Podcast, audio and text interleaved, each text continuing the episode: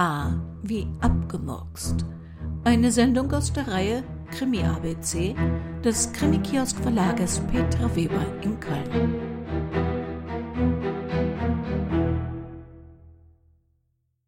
Tja, nu ist alles anders gekommen, als wir uns das letztes Jahr auch nur annähernd hätten vorstellen können.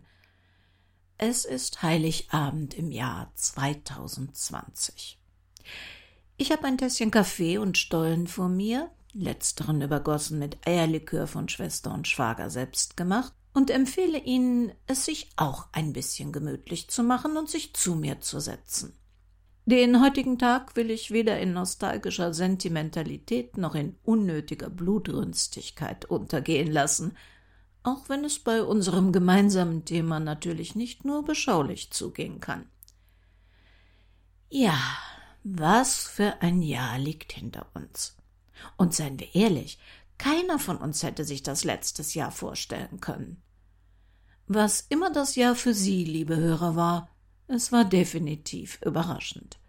Und es war auch überraschend, was wir alles gelernt haben, ohne es wirklich zu wollen. Inzidenzwert hätte man mir persönlich auch als Abgasbegriff aus der Kfz-Branche verkaufen können. Bei RKI hätte ich auf Rentier-Kaufimpuls getippt. Sie wissen schon dieses Ah, das muss ich unbedingt haben Gefühl, das einen beim Anblick von Plüsch und Kitsch normalerweise zur Weihnachtszeit beschleicht. Wenn mir jemand vom R-Wert, dem Reproduktionswert, erzählt hätte, hätte ich mit Bestimmtheit darauf gewettet, dass es was mit erfülltem oder unerfülltem Kinderwunsch zu tun hätte. Vielleicht noch mit Kopierern? Und Aerosole hätte ich definitiv in den Bereich der Kosmetik verortet. Drum dachte ich mir, jetzt wo wir uns an Weihnachten treffen, wir lernen mal was von den Sachen, die uns als Krimi-Fans wirklich interessieren, die uns aber selten richtig erklärt oder nahegebracht werden. Und damit es ein bisschen Struktur hat, Sie womöglich später noch einmal nachhören können, orientieren wir uns am Alphabet dem Krimi-Alphabet. Zuerst dachte ich noch, hm, da kommt wahrscheinlich nicht genügend zusammen, aber als ich erst einmal anfing, kamen unglaublich viele Begriffe zum Vorschein, von denen ich selbst erst einmal nachforschen musste, was sich dahinter versteckt. So gibt es Vorgänge im Krimi, die wir ständig sehen oder lesen, von denen wir aber überrascht wären, dass es dafür Bezeichnungen gibt. Wir bleiben in der heutigen Sendung beim A wie abgemurkst. Zum A gäbe es wirklich viele Begriffe, und doch habe ich nur ein paar davon herausgesucht.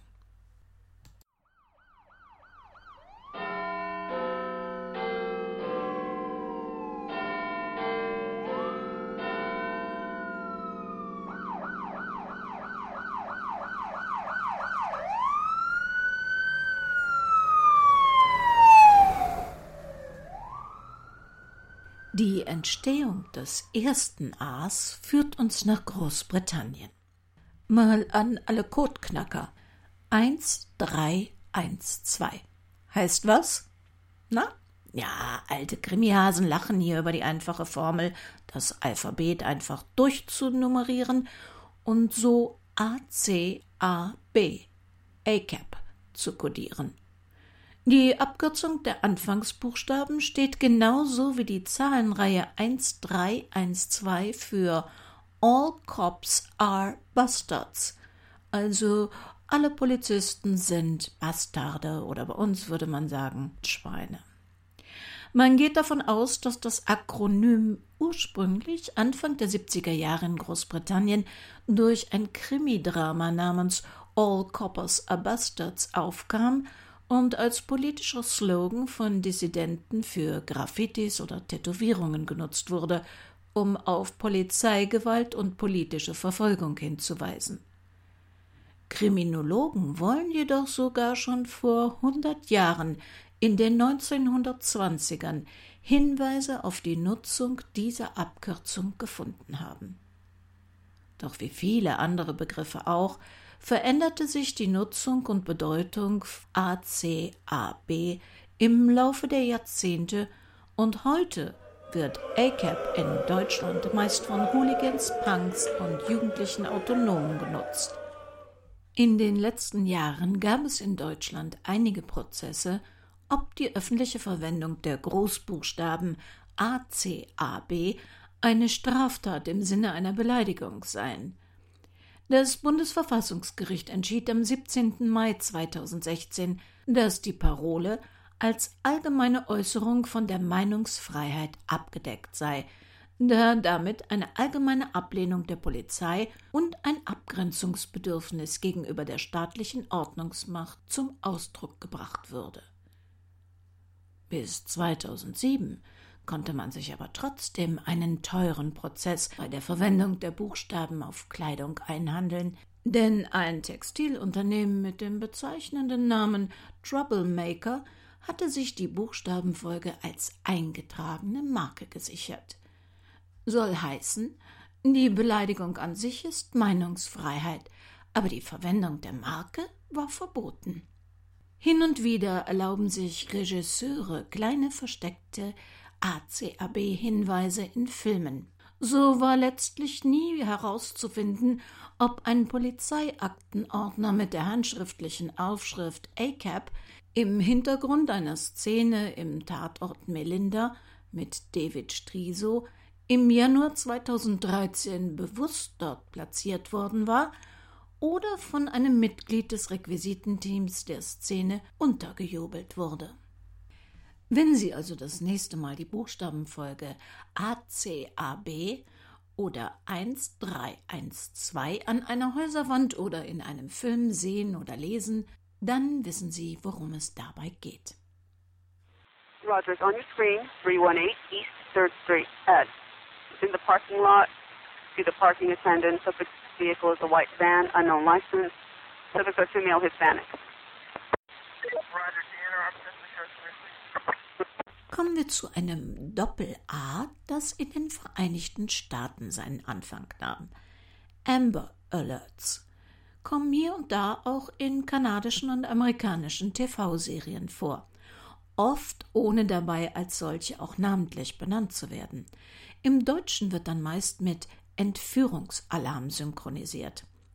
Dieses Notfallalarmsystem wird seit 1996 von Polizeiorganisationen ausgelöst, wenn ein Kind vermisst wird und man konkret von einer kindsgefährdenden Entführung ausgeht – dem System angeschlossene Medien wie TV- und Radiosender, Internetportale, Textnachrichtenverbreiter senden dann umgehend auf allen zur Verfügung stehenden Kanälen Bilder und Informationen zum gekidnappten Kind oder seinem Entführer, um Hinweise aus der Öffentlichkeit zu erhalten.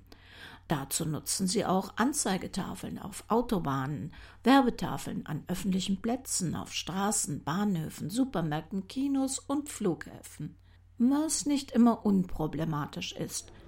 Auf Autobahnen hat dies schon und nicht nur 2002 in Los Angeles zu erheblichen Staus geführt und zuweilen bei abgelenkten Autofahrern für Sicherheitsprobleme gesorgt, was inzwischen zur Einschränkung dieser Maßnahme führte. Social-Media-Kanäle wie Facebook, Twitter und Google kooperieren und setzen Tweets, Posts, Mails, SMS und WhatsApp-Nachrichten ab. Mit ganz speziellen Warnklingeltönen werden Menschen zum Beispiel über die Handys gewarnt. Diese speziell schaurigen Sounds fürs Handy hätte ich Ihnen hier sehr gerne vorgeführt.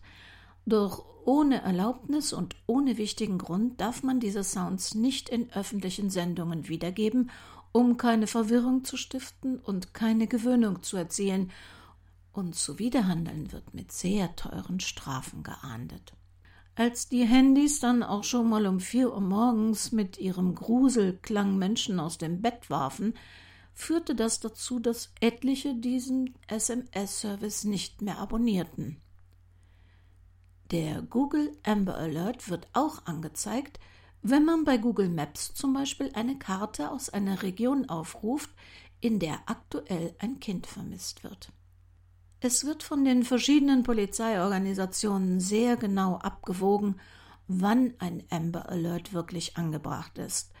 Die Kriterien dafür sind sehr streng, wenn auch von Bundesstaat zu Bundesstaat etwas unterschiedlich. Aber im Wesentlichen gelten folgende vier Punkte. Es muss konkrete Hinweise auf eine Entführung geben. Das mutmaßliche Entführungsopfer ist jünger als 18 Jahre. Es muss ernsthafte Gefahr für Leib und Leben geben.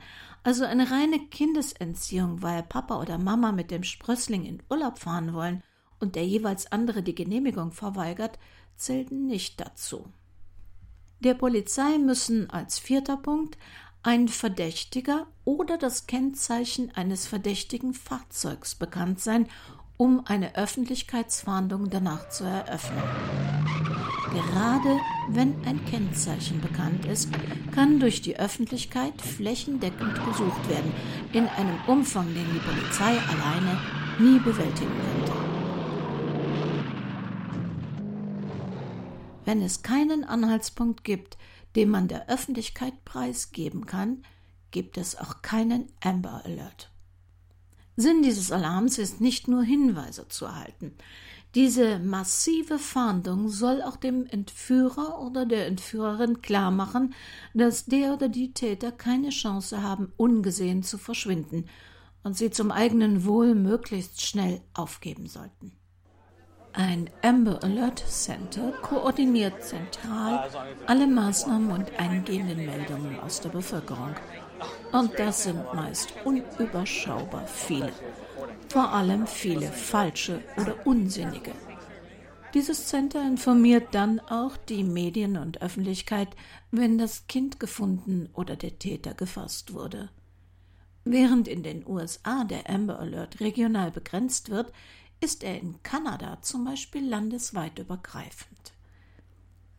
Krimi-Fans ist bekannt, die ersten Stunden nach einer Kindesentführung sind die wichtigsten.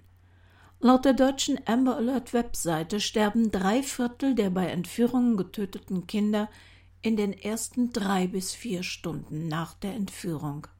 Und hier soll der Alert greifen. Die Official Website of the United States Government Department of Justice gibt an, dass bis zum Mai 2020 988, also fast 1000 Kinder durch den Amber Alert gerettet werden konnten. Klingt nach einer tollen Sache. Warum gibt's das denn nicht bei uns? In Deutschland? In der Tat gibt es von Vereinen, die sich für entführte Kinder engagieren, eine Forderung, auch europaweit Amber Alerts zu schalten.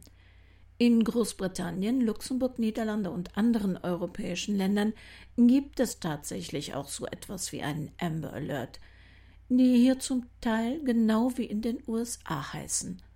Und gerade die Tafeln auf Autobahnen erwiesen sich bei den zum Glück seltenen Fällen als effizient. Aber es gibt auch kritische Stimmen. Unterschiedliche Analysen scheinen zu belegen, dass 75 Prozent der bisherigen Alerts Falschalarme waren und der Rest Kindeshinterziehung durch einen Elternteil. In einer Studie von Griffin und Miller der Universität von Nevada aus dem Jahr 2008 kommen die Autoren sogar zu einer anderen erschreckenden Erkenntnis.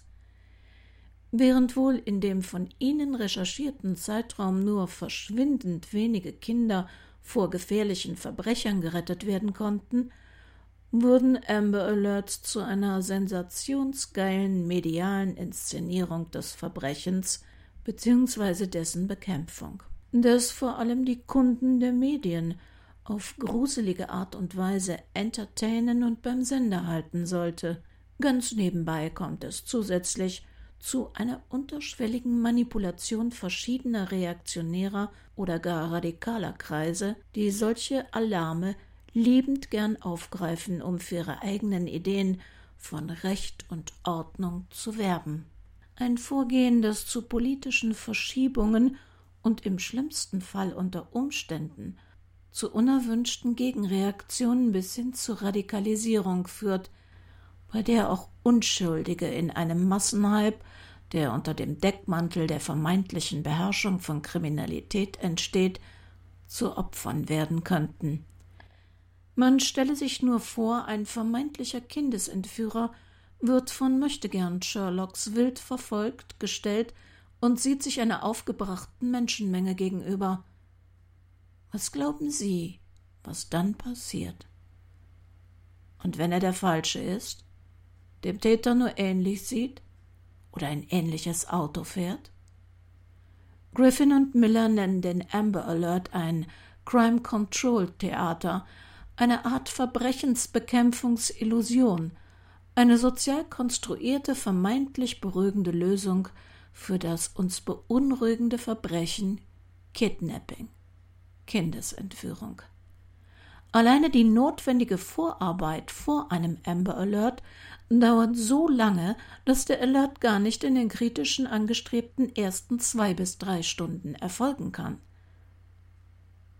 In der Tat stößt eine solche möglicherweise daraus entstehende Privatjagd auf vermeintliche Täter in Deutschland auf sehr viele rechtliche Hindernisse. Wenn Medien, ob nun klassisch oder angeblich sozial, und da beziehe ich jetzt durchaus auch mal Podcaster mit ein, glauben, dass sie für ihre eigene Quote, und seien wir mal ehrlich, darum geht's denen nur, die Arbeit der Polizei übernehmen könnten, weil die in unserem derzeitigen Medienbild ja gerne mal als inkompetent, gewalttätig oder doof dargestellt wird und ihre persönlichen Ermittlungen unter Mithilfe der Öffentlichkeit starten, dann geraten sie sehr schnell an den Rand des in Deutschland Erlaubten. Aber schlimmer noch, was sie lostreten, können sie im schlimmsten Fall nicht mehr beherrschen. Und die Gefahren, die das mit sich bringt, kann und will doch niemand verantworten. Wer weiß schon, wozu ein aufgebrachter Mob ob vermeintlicher Gerechtigkeit am Ende fähig ist. Woher kommt der Name Amber Alert? Die offizielle Bedeutung von Amber ist America's Missing Broadcast Emergency Response. Allerdings ist das eine später entwickelte Deutung. Zunächst war er nach Amber Hagerman benannt. 13. Januar 1996. Amber ist eine niedliche, sommersprossige Zehnjährige mit dunklen Zöpfen, die in Arlington, Texas mit ihrem fünfjährigen Bruder auf dem Fahrrad unterwegs ist. Ein schwarzer Pickup verfolgt die beiden. Dann steigt der Fahrer aus, zerrt Amber in sein Auto und fährt mit ihr weg.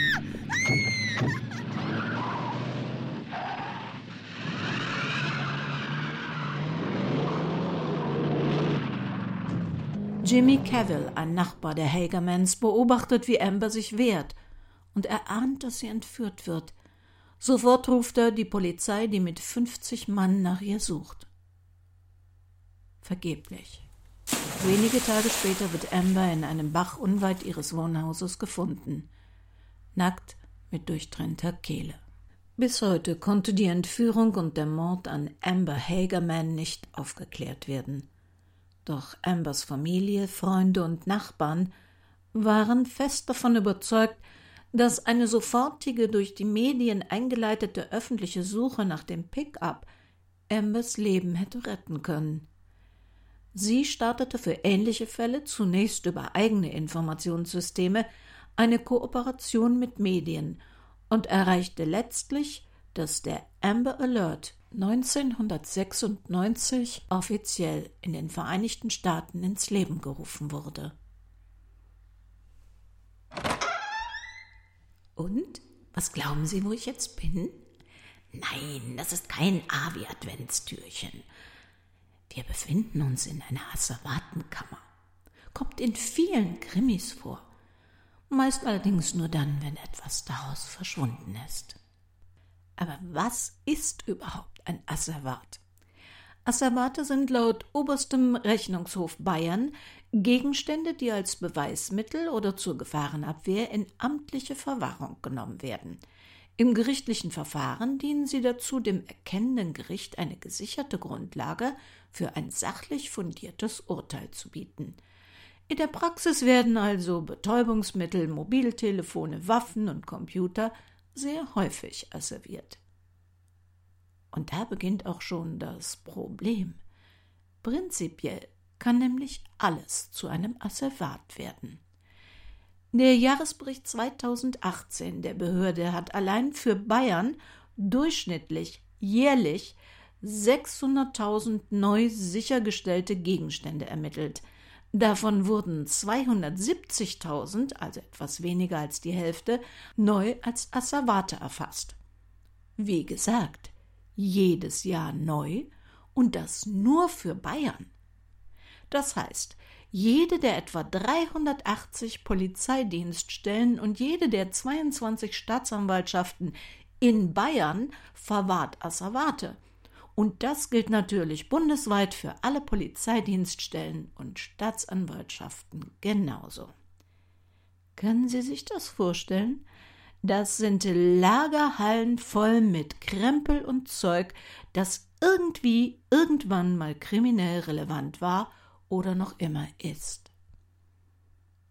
Asservate nehmen durchaus nicht immer den direkten Weg vom Tatort in die Kammer oder, sagen wir besser, in die Lagerhallen. So werden Asservate vielfach zu Analysen, Untersuchungen, Gutachten und zu anderen Dienststellen hin und zurück aufwendig sicherheitstransportiert. Dabei sind sie nicht immer physisch unterwegs. Zunächst einmal werden sie erfasst und fotografiert, dann bekommen Sie einen Scannercode, ähnlich wie die Tracking-Codes, die wir von Hermes und DHL kennen. So weiß man theoretisch immer, wann, wo welches Asservat physisch gelagert ist. Diese Daten finden sich in der Akte zum Vorgang. Jo, und diese verwaltungstechnischen Aufgaben werden zum Beispiel in Niedersachsen über eine polizeieigene Software, die dort Nivades heißt, Niedersächsisches Vorgangsbearbeitungsanalyse, Dokumentations- und Informationssystem, abgewickelt. In der digitalen Akte sind alle Vorgänge und Fotos der Asservaten zu finden. Das ist in vielen Bundesländern so ordentlich und digital organisiert. Ja, allerdings haben noch nicht alle Bundesländer diese tollen Softwaremöglichkeiten. Für manche ist das nur Wunschdenken. Nehmen wir mal Brandenburg. Brandenburg gelangte mit seiner vorsintflutlichen Asservatenverwaltung im April dieses Jahres zu trauriger Bekanntheit.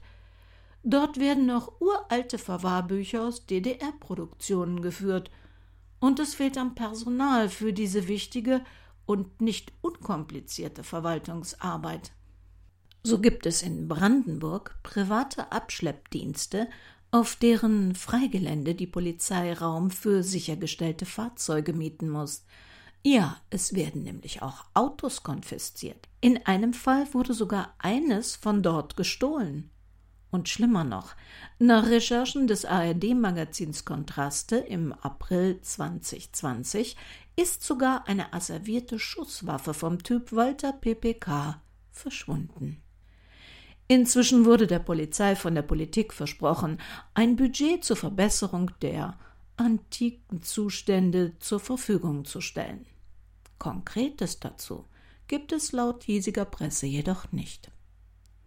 Anders als im TV-Krimi, wo die möglichst blutigen Beweismittel gerne den Geschworenen unter die Nase gehalten werden, landen viele der Sachen nie wirklich physisch vor Gericht – und nur selten werden sie von dort angefordert. Es gibt riesige, unterkellerte Hallen, für deren Verwaltung spezielle Verwaltungsmitarbeiter eine hohe Verantwortung tragen, Hallen, in denen seit 50 und mehr Jahren Dinge schlummern, die einstmal für die Ermittlungsbehörden bei Kriminalfällen relevant waren. Etliches wird dort für die Ewigkeit aufbewahrt, könnte es vielleicht doch eines Tages mal wichtig werden, denn Mord verjährt nicht. Doch manchmal müssen Asservate sehr schnell vernichtet werden, weil sie verderblich sind oder einfach nicht mehr gebraucht werden. Nicht selten bereiten beschlagnahmte Datenträger und Speichermedien noch ganz andere große Probleme. Was behält man wie lange? Und wie verhindert man, dass durch die Beschlagnahmung ganze Unternehmen, die womöglich gar nichts Illegales getan haben, lahmgelegt oder sogar ruiniert werden? Und dann gibt es auch noch die Asservate, die komplizierte Probleme bereiten. Für manches braucht man schweres Gerät, um es abzumontieren, wegzutransportieren, oder Techniker, Elektroniker, um es zu sichern und zu bergen.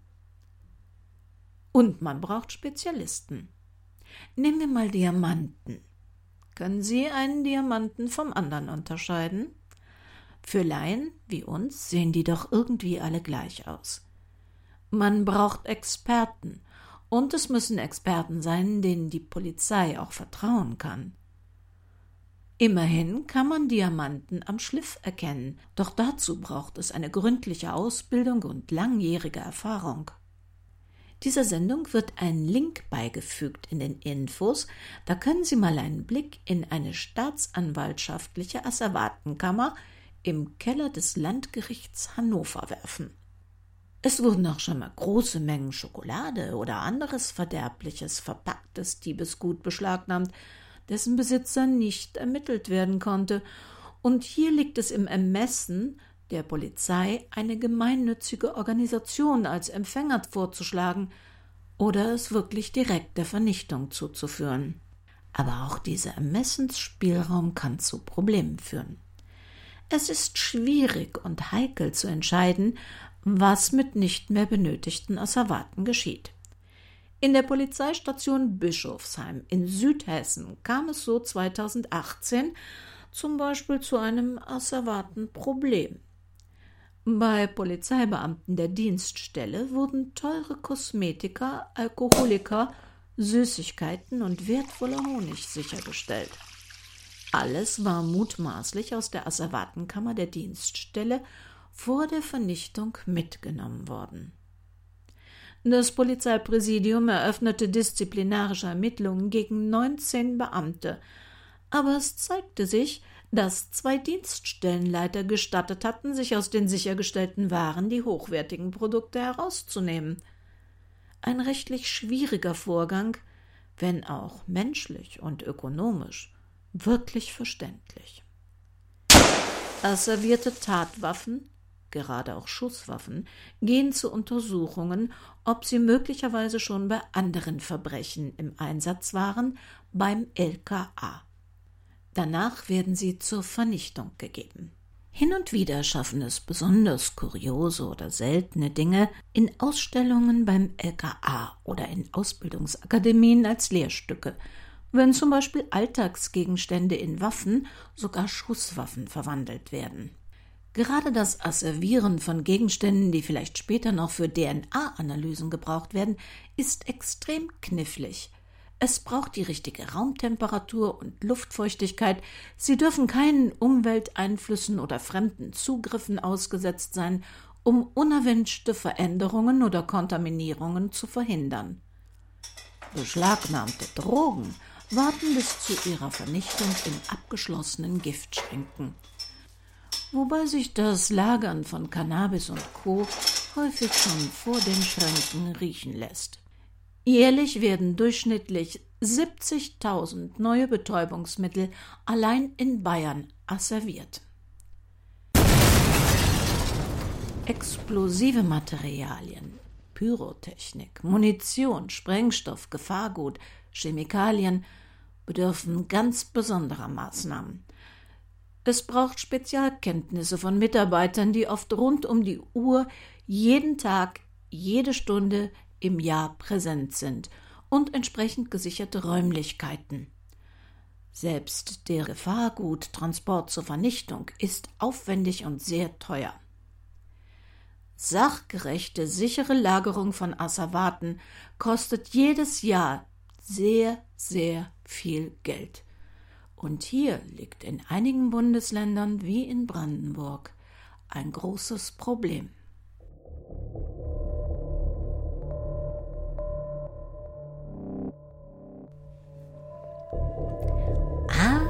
Wie Agentenkrimis. Dieses Genre hat sich im Laufe der Zeit mächtig gewandelt. Einer der ganz großen Vertreter war Jean Le Carré, er starb mit 89 Jahren am 12. Dezember diesen Jahres. Das Besondere an diesem englischen Autor, er hat selbst einmal bei den britischen Geheimdiensten MI5 innerbritisch und MI6 im Ausland gearbeitet. Laut Wikipedia wurden seine Bücher mehr als 60 Millionen Mal verkauft. Wenn Sie ihn nicht kennen, sind Sie sehr wahrscheinlich ein jüngerer Hörer. In Le Carré-Zeiten mussten Agenten noch viel selbst herumlaufen und mit Klebeband und Walkie-Talkies improvisieren, immer dabei Geheimkameras in Kulis oder anderen Geräten und mit aus heutiger Sicht riesigen Abhörwanzen.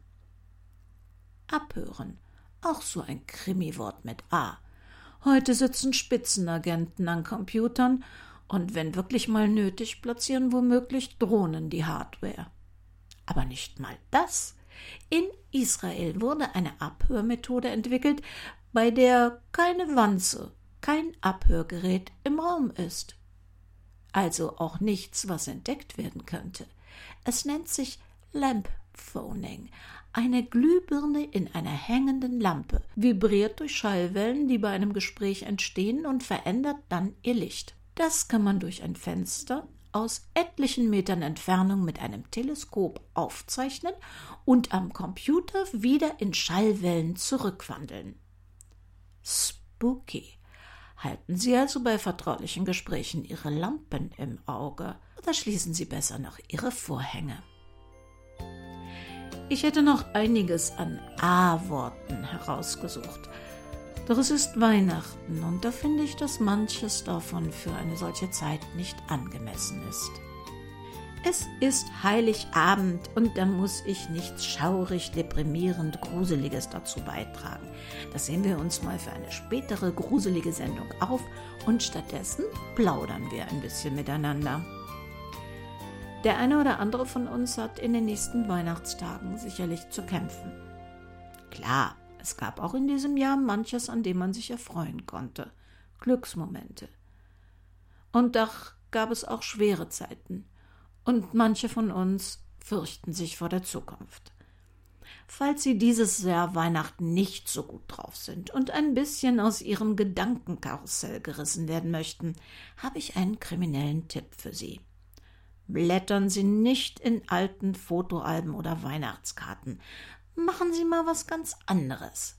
Dieses Jahr probieren wir mal was Neues. Es gibt Online-Exit oder Escape Games.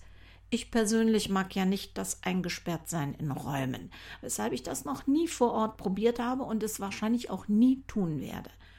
Aber online im eigenen Zuhause, das könnte man mal riskieren. Weil ich habe kostenlose Spiele gefunden und da könnten wir in aller Seelenruhe mal gucken, wie uns das gefällt. Die funktionieren im Team, aber auch alleine. Das sind rund 60 bis 90 Minuten Online-Beschäftigung. Man braucht keine App, die man sich runterladen muss oder irgendein anderes technisches Gedöns. Funktioniert alles über den Browser. Das Spiel auf der Berliner Webseite House of Tales geht man auf den Button zu den Online-Escape-Spielen, klicken und dann Escape Covid-19. Ja, ohne diesen Titel wäre die heutige Sendung ganz ohne die Nennung des doofen Cs ausgekommen. Das Spiel beschreibt das Jahr 2020. Das Virus hat sich weltweit ausgebreitet. Mitten in der Nacht von Samstag auf Sonntag klingelt das Telefon, ein Videoanruf der Gesundheitsministerin. Dr. Morbus hat sich mit den Forschungsergebnissen zum aktuell vielversprechendsten Impfstoff ins Ausland abgesetzt. Eins, zwei, drei, die Zeit läuft. Es gilt, die Machenschaften von Dr. Morbus zu durchkreuzen und die Sequenz für den Impfstoff herauszufinden. Also dieses Spiel muss man technisch gesehen kaufen, praktisch bleibt der Bestellvorgang aber bis zum Ende bei 0 Euro. Es ist eine Entwicklung von Studenten und nach dem Spiel kann man einen Fragebogen beantworten, wenn man möchte. Kann man, wie die anderen Online-Exits alle, alleine spielen, aber auch als Gruppe. Dazu muss die Gruppe nicht wirklich an einem Ort zusammenkommen, man kann das über WhatsApp miteinander an verschiedenen Orten gleichzeitig spielen und das finde ich wirklich gut. Ich hatte selbst noch keine Zeit, das zu testen, kann also zur Qualität der Spiele nicht sagen. Aber ich meine, sie gibt uns einfach mal die Möglichkeit zu gucken, ob einem sowas Spaß macht. Und für ein bis zwei Stunden jagt man einen Wissenschaftler durch Berlin oder sonst wohin. Zeit, in der man nicht ins Grübeln kommt. Und wenn's Spaß macht, kauft man sich vielleicht noch für 10 bis 25 Euro so ein Spiel. Und der rechtliche Hinweis, ich bekomme keinerlei Gegenleistung für diese Tipps, trotzdem ist es im Sinne des Gesetzes Werbung. Die Escape Rooms versuchen natürlich so während des Lockdowns irgendwie über die Runden zu kommen. Möglicherweise liegt Ihnen so etwas überhaupt nicht. Und trotzdem hätten Sie gerne ein bisschen Ablenkung? Hm, wie wär's mit virtueller Kultur? Es gibt etliche Angebote an Lesungen oder Ausstellungen im Internet. Aber gehen Sie doch mal auf die schöne Webseite der Deutschen Nationalbibliothek. Ich werde es auch verlinken in den Infos. Und wenn Sie die Seite besuchen, klicken Sie auf das Menü Kultur virtuell. Da finden Sie ein paar sehr interessante Lesungen, Ausstellungen und Audios. Leider nix mit Krimi, aber man will ja nicht immer nur Mord und Totschlag haben. Mal unter uns. Diese Weihnachtsromantik, diese feierliche Sehnsucht, die uns in diesem Jahr quält, die Wirklichkeit hat da in den letzten Jahren mit Winter Wonderland Märchen in unserem Kopf auch nicht immer standhalten können, oder? Na, da gab es doch auch bei Ihnen Weihnachtstage, wo Sie Familienangehörige hätten zum Mond schießen können und sich eine einsame Hütte in der Wildnis gewünscht hätten. Seien wir ehrlich, das Wintermärchen ist halt oft wirklich nur ein Märchen. Wenn Sie den Krimi-Kiosk schon länger hören, wissen Sie, dass ich Märchen ja immer schon für sehr kriminell gehalten habe. Nehmen wir mal den Struwwelpeter. Der sucht im Dezember 1844 der Arzt Heinrich Hoffmann ein Weihnachtsgeschenk für seinen dreijährigen Sohn und wird nicht fündig. In der Ausgabe der Gartenlaube vom Jahr 1871 sagt er selbst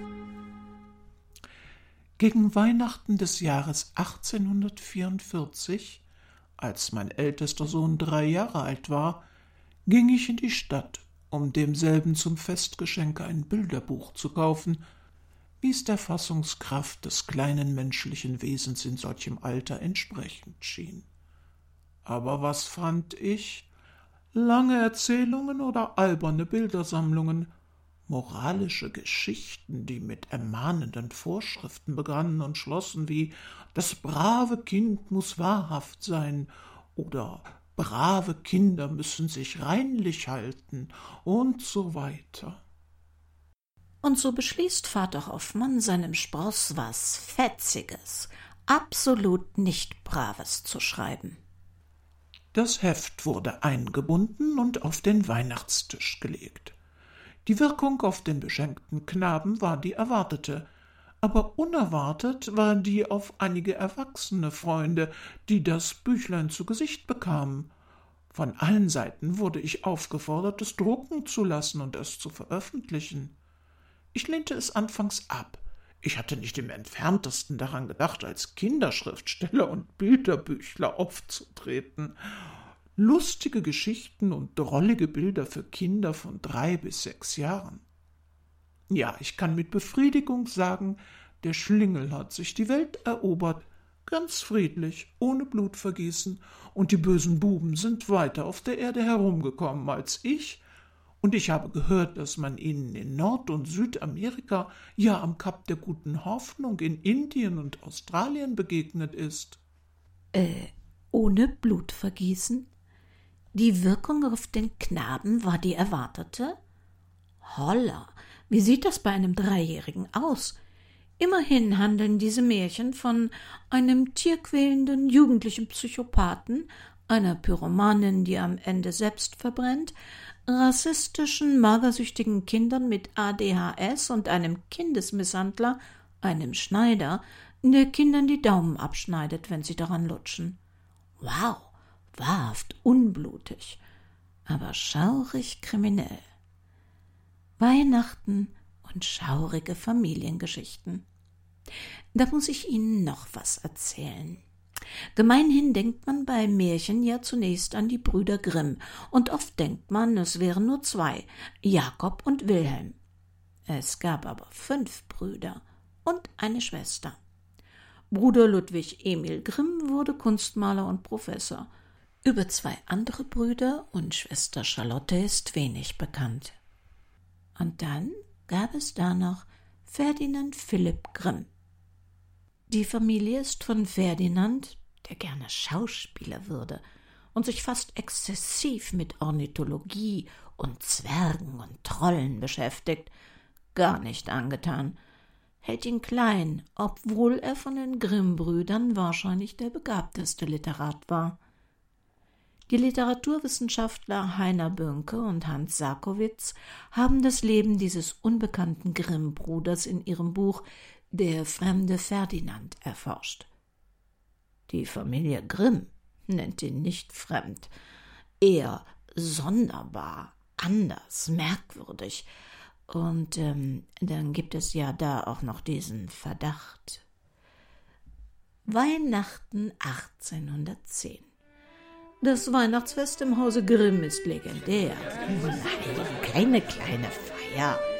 Ein großes Fest mit geöffneten Türen und Stehgeigern. Ein Haus voller Gäste.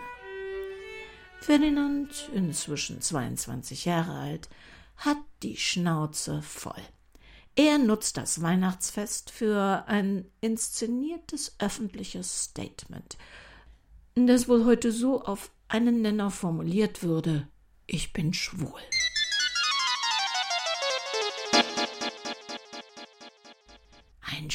Spektakuläres Coming-out mit größtmöglichem Publikum mitten im spießigen Biedermeier. Zu einer Zeit, als das absolut gar nicht ging und schon gar nicht an Weihnachten. Ferdinand zahlt für diese Weihnachtsenthüllung einen sehr hohen Preis. Zwar war er der sorgsamere Märchensammler, der bessere Erzähler, doch seine Familie sieht auf ihn herab, versucht ihn umzuerziehen, verschafft ihm eine Anstellung als Korrektor, macht ihn aber gleichzeitig überall öffentlich zum angeblichen Faulpelz. Etwas, was im Nachhinein widerlegt werden kann. Zwanzig Jahre bleibt der Eigenbrötler Ferdinand in dieser Anstellung. Dann versucht er sich als freier Schriftsteller. Er kränkelt, wird von der Familie gemieden, ist wie eh und je einsam und schreibt unter vielen Pseudonymen, von denen bis heute noch nicht alle bekannt sind. Seine Brüder weisen ihm Geld aus seinem Erbe zu, Geld, das ihm zusteht, das er jedoch nur mit den überheblichen Ratschlägen der Familie ausgehändigt bekommt. Noch einmal schlägt er, 25 Jahre nach dem ersten Eklat, an Weihnachten zu. Weihnachten 1935 veröffentlicht er in der Mitternachtszeitung als Fortsetzungsgeschichte die Erzählung Tante Henriette. Eine Persiflage auf die Familie Grimm, bei der, inklusive seiner realen Tante Henriette Zimmer, alle Familienmitglieder gut getroffen und wiederzuerkennen sind, und die beiden erfolgreichen Grimms und ihre Familien zu belächelten, schrulligen Karikaturen werden. Zehn Jahre später, 1845 im Januar, Anfang Januar, kurz nach Weihnachten, stirbt Ferdinand Philipp Grimm mit 55 Jahren. Es heißt, er habe einsam gelebt, Dennoch gibt es zarte Anzeichen, dass er in gewissen Kreisen verkehrte, die ihn und sein Wirken zu schätzen wussten. Zu wünschen wäre es ihm gewesen. Das Buch Der fremde Ferdinand ist aus dem Verlag die andere Bibliothek.de und der limitierte Originalband ist nicht mehr erhältlich. Aber unter den Extradrucken auf der Webseite gebunden mit Lesebändchen, ist er noch für 24 Euro zu haben. Bei dem Verlag kann man auch ein Märchenbuch von Ferdinand Philipp Grimm kaufen, Der Riese Rabol. Ich habe beides auch in den Infos verlinkt und wie immer für diese im Sinne des Gesetzes Werbung habe ich nichts bekommen. Auch nicht, wenn ich Ihnen verrate, dass alle die Bücher abseits des Mainstreams suchen und das gute, alte, schön gebundene und gestaltete Papierbuch lieben, sich dort unbedingt im Verlag mal umsehen sollten. E-Books gibt es dort nicht.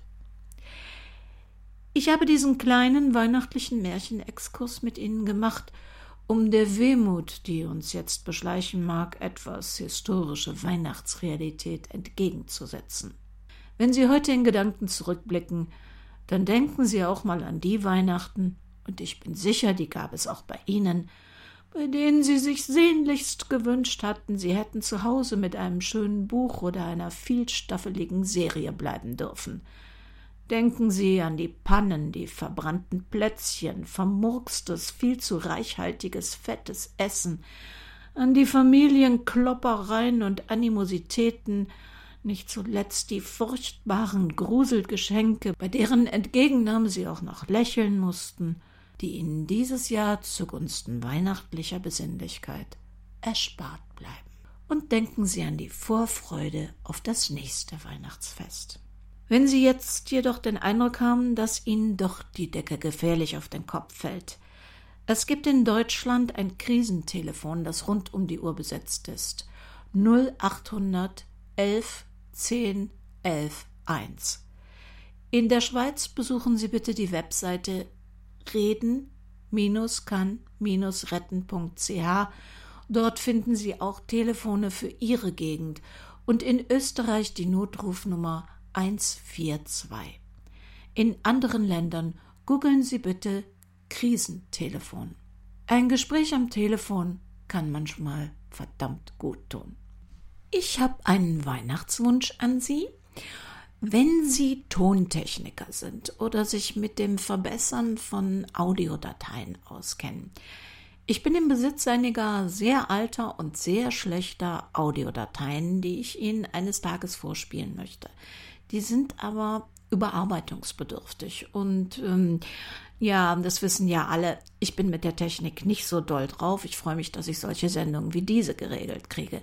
Wenn Sie sowas können und mir vielleicht dabei helfen könnten, diese Dateien hörbarer zu machen, dann würde ich mich sehr freuen. Schreiben Sie an redaktion.krimikiosk.de oder über Instagram oder über Facebook. A wie Abschluss. Jahresabschluss.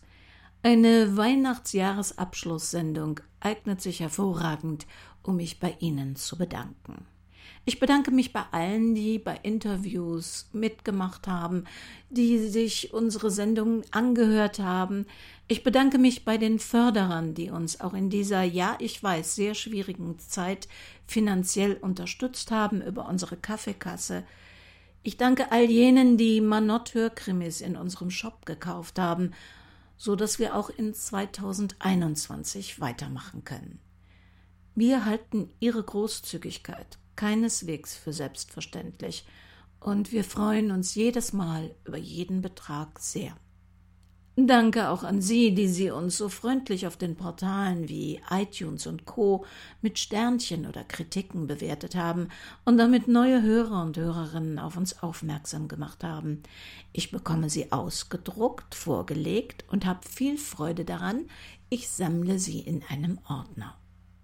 Und ein großes Dankeschön auch an die, die unsere Sendungen auf Twitter, Facebook, Instagram und Co geteilt und empfohlen haben. Ja, A wie Abschied. Doch auch A wie Anfang.